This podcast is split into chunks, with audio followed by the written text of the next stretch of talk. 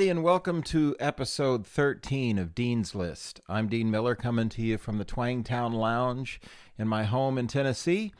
And this week, I want to cover some things about the music business. And I think a lot of people in the world don't get a clear view of how the music business works. There's music, which we all listen to, music that we're all aware of, but I think people are less aware of the music business. People seem to see the results of music. They hear the final recording, they see a video, they go to a concert, they see people performing and traveling all over, and they think that's pretty exciting. Often people don't see the work that goes into that. The hardest part to me is looking at a blank page and saying, I'm going to write a song. You have to come up with that song out of thin air. Now, we're at a time where people take beats or they take pieces of other songs and sample them or they rap around other people's creations. That's all fine.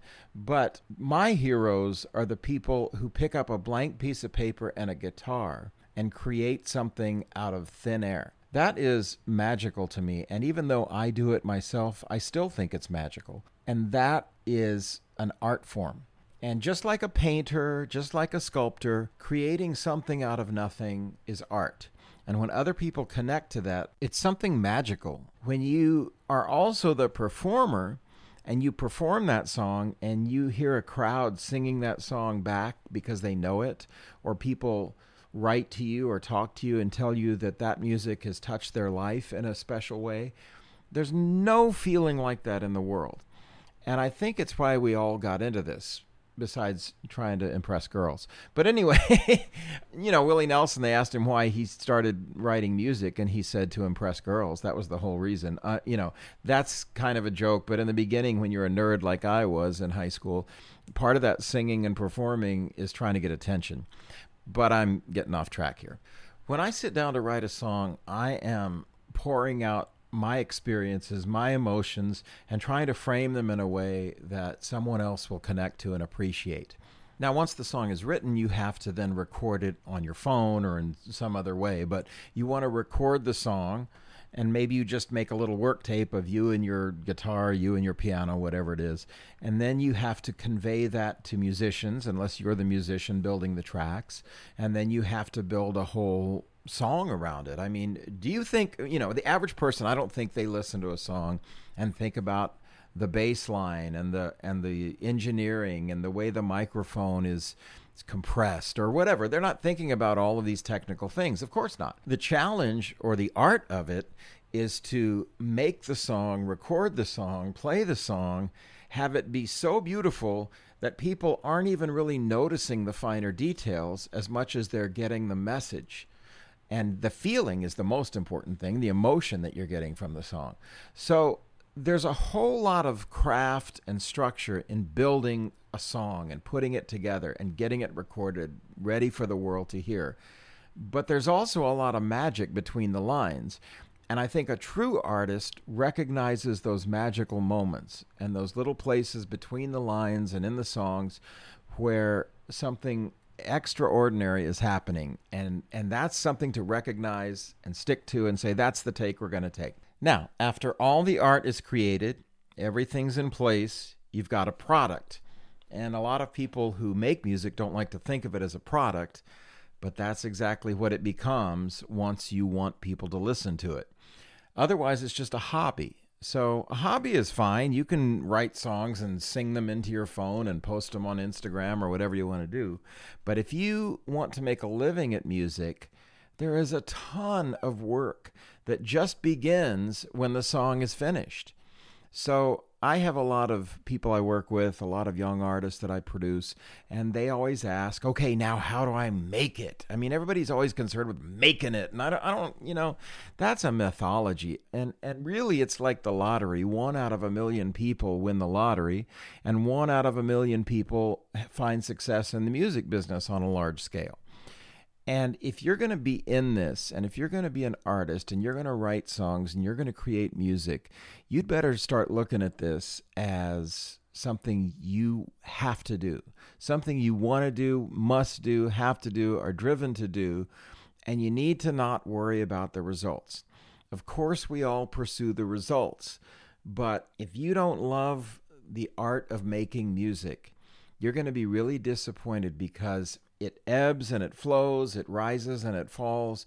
There is no consistency in the music business.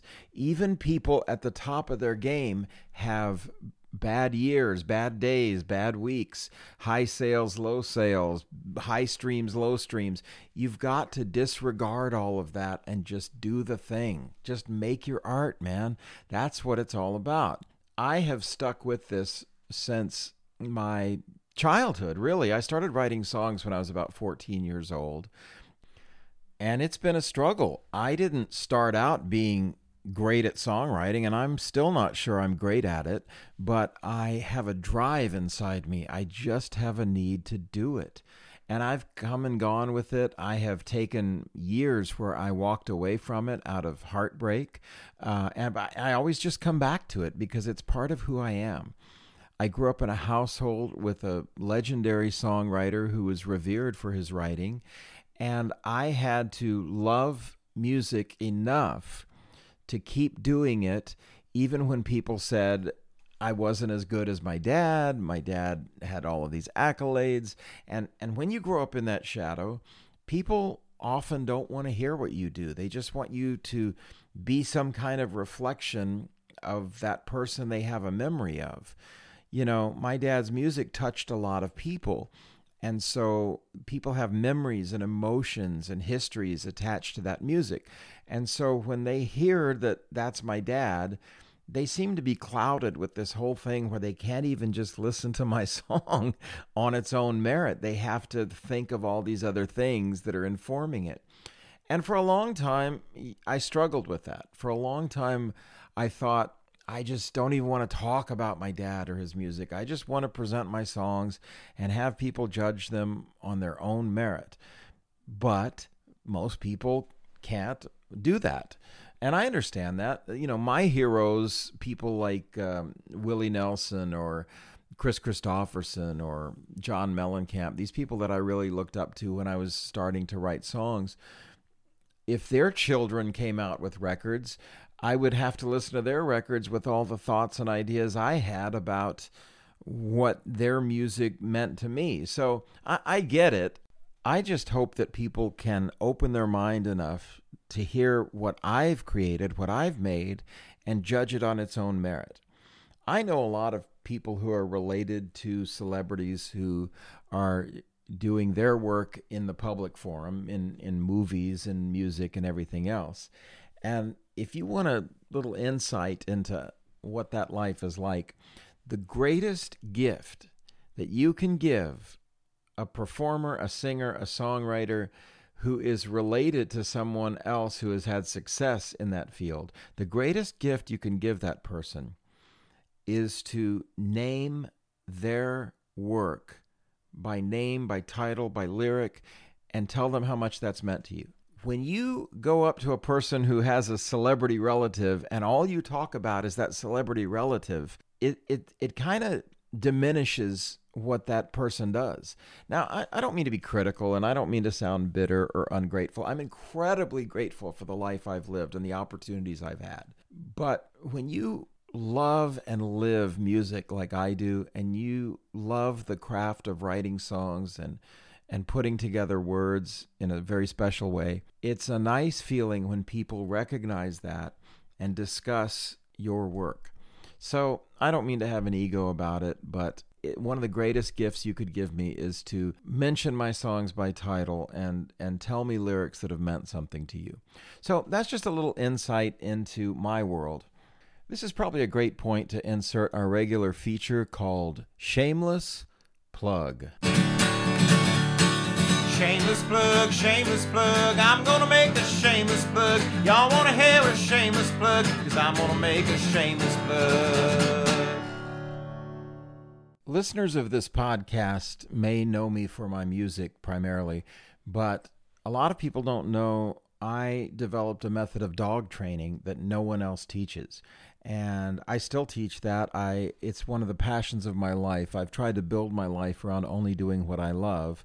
And what I love most is making music and training dogs. And I just have an affinity and a relationship with dogs that I wanted to share with people. So I've been training for many years as well as making music. And one of the things I've done is I wrote a book about my training methods and uh, my philosophy of dog training and the way dogs change us as human beings. That book is called A Dog's Way, and it's available on Amazon.com, and you can get it there. And I hope you'll check it out, and you can see another side of me and another facet of my life. And I hope you enjoy it. I'd love to hear what you think about it. Now, back to our regularly scheduled program. A couple of things I'd like to let you know about. Uh, I have a new music video coming out in a few days. One of the songs on my album is called Wild Eyed World. Feel like I'm shouting and I can't get heard. While people saying nothing use up all the words. Everything they're saying seems so absurd. It's a wild eyed, crazy, dirty, mixed up world. It's a wild crazy, dirty, mixed up world. Wild Eyed World is about the craziness in our world, the politicians and the people who talk to us and the people who scream at us on the news and all this information that just comes flooding in.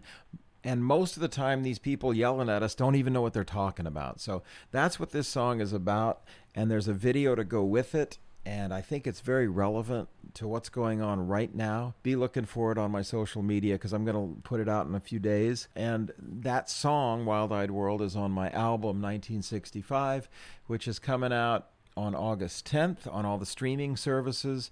If you can't wait till August 10th, you can drop me a note and I will be glad to send you an autographed hard copy of the CD. The video for Wild Eyed World, I directed it and I had a whole concept around all this crazy stuff going on in the world, and it really means a lot to me, and I, I hope you'll check that out. In the meantime, you can pre save the album and it'll automatically go onto your Spotify list or wherever you stream, and the, the album will be available the day it comes out. It'll just automatically go into your Spotify account if you pre save it, and I'll tell you how to do that on my social media accounts. I love getting notes, I love talking to people, and I do live performances there every week or so. I do a certain number of songs live and I'm going to start doing some more question and answer stuff there too because I love talking to people and just building some friends out there. So I appreciate you tuning into the podcast this week. Again, it's Dean's List, and we come out every Wednesday or so. Sometimes I'm late. Don't hold me to it because I'm a busy man. But every week I try to come out with a new episode of Dean's List, and I hope you'll stay tuned and keep checking us out. Till next time, please stay safe, and I'll see you next time on Dean's List.